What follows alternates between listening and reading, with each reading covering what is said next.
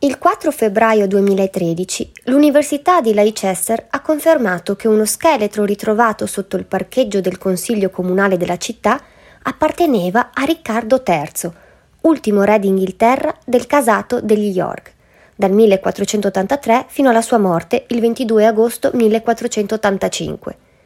Gli scavi sono iniziati ad agosto 2012 e lo scheletro è stato ritrovato a settembre.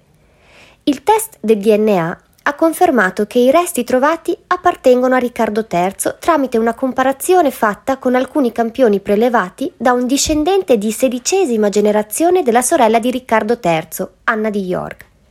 Si tratta di Joy Ibsen, morto nel 2008 in Canada.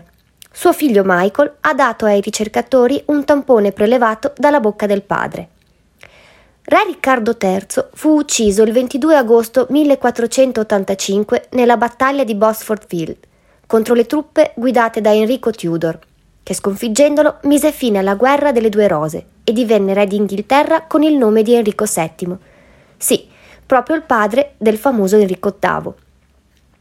Il corpo di Riccardo III venne abbandonato a Bosford e poi sepolto in una chiesa a Leicester, demolita durante il XVI secolo negli anni della Riforma protestante. Sul cranio ritrovato ci sarebbero ancora i segni di quell'ultima battaglia, così come è stato possibile riconoscere la forma della sua colonna vertebrale, incurvata a causa di una scoliosi di cui soffriva da quando aveva 15 anni.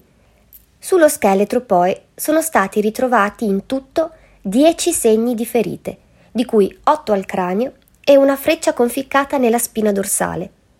Le braccia sono state ritrovate incrociate e questo potrebbe essere il segno che quando venne sepolto i polsi erano legati. Lo scheletro di Riccardo III è stato sepolto nella cattedrale di Leicester, che si trova dall'altra parte della strada rispetto al luogo del ritrovamento. La cerimonia è avvenuta nella settimana tra il 22 e il 27 marzo 2015.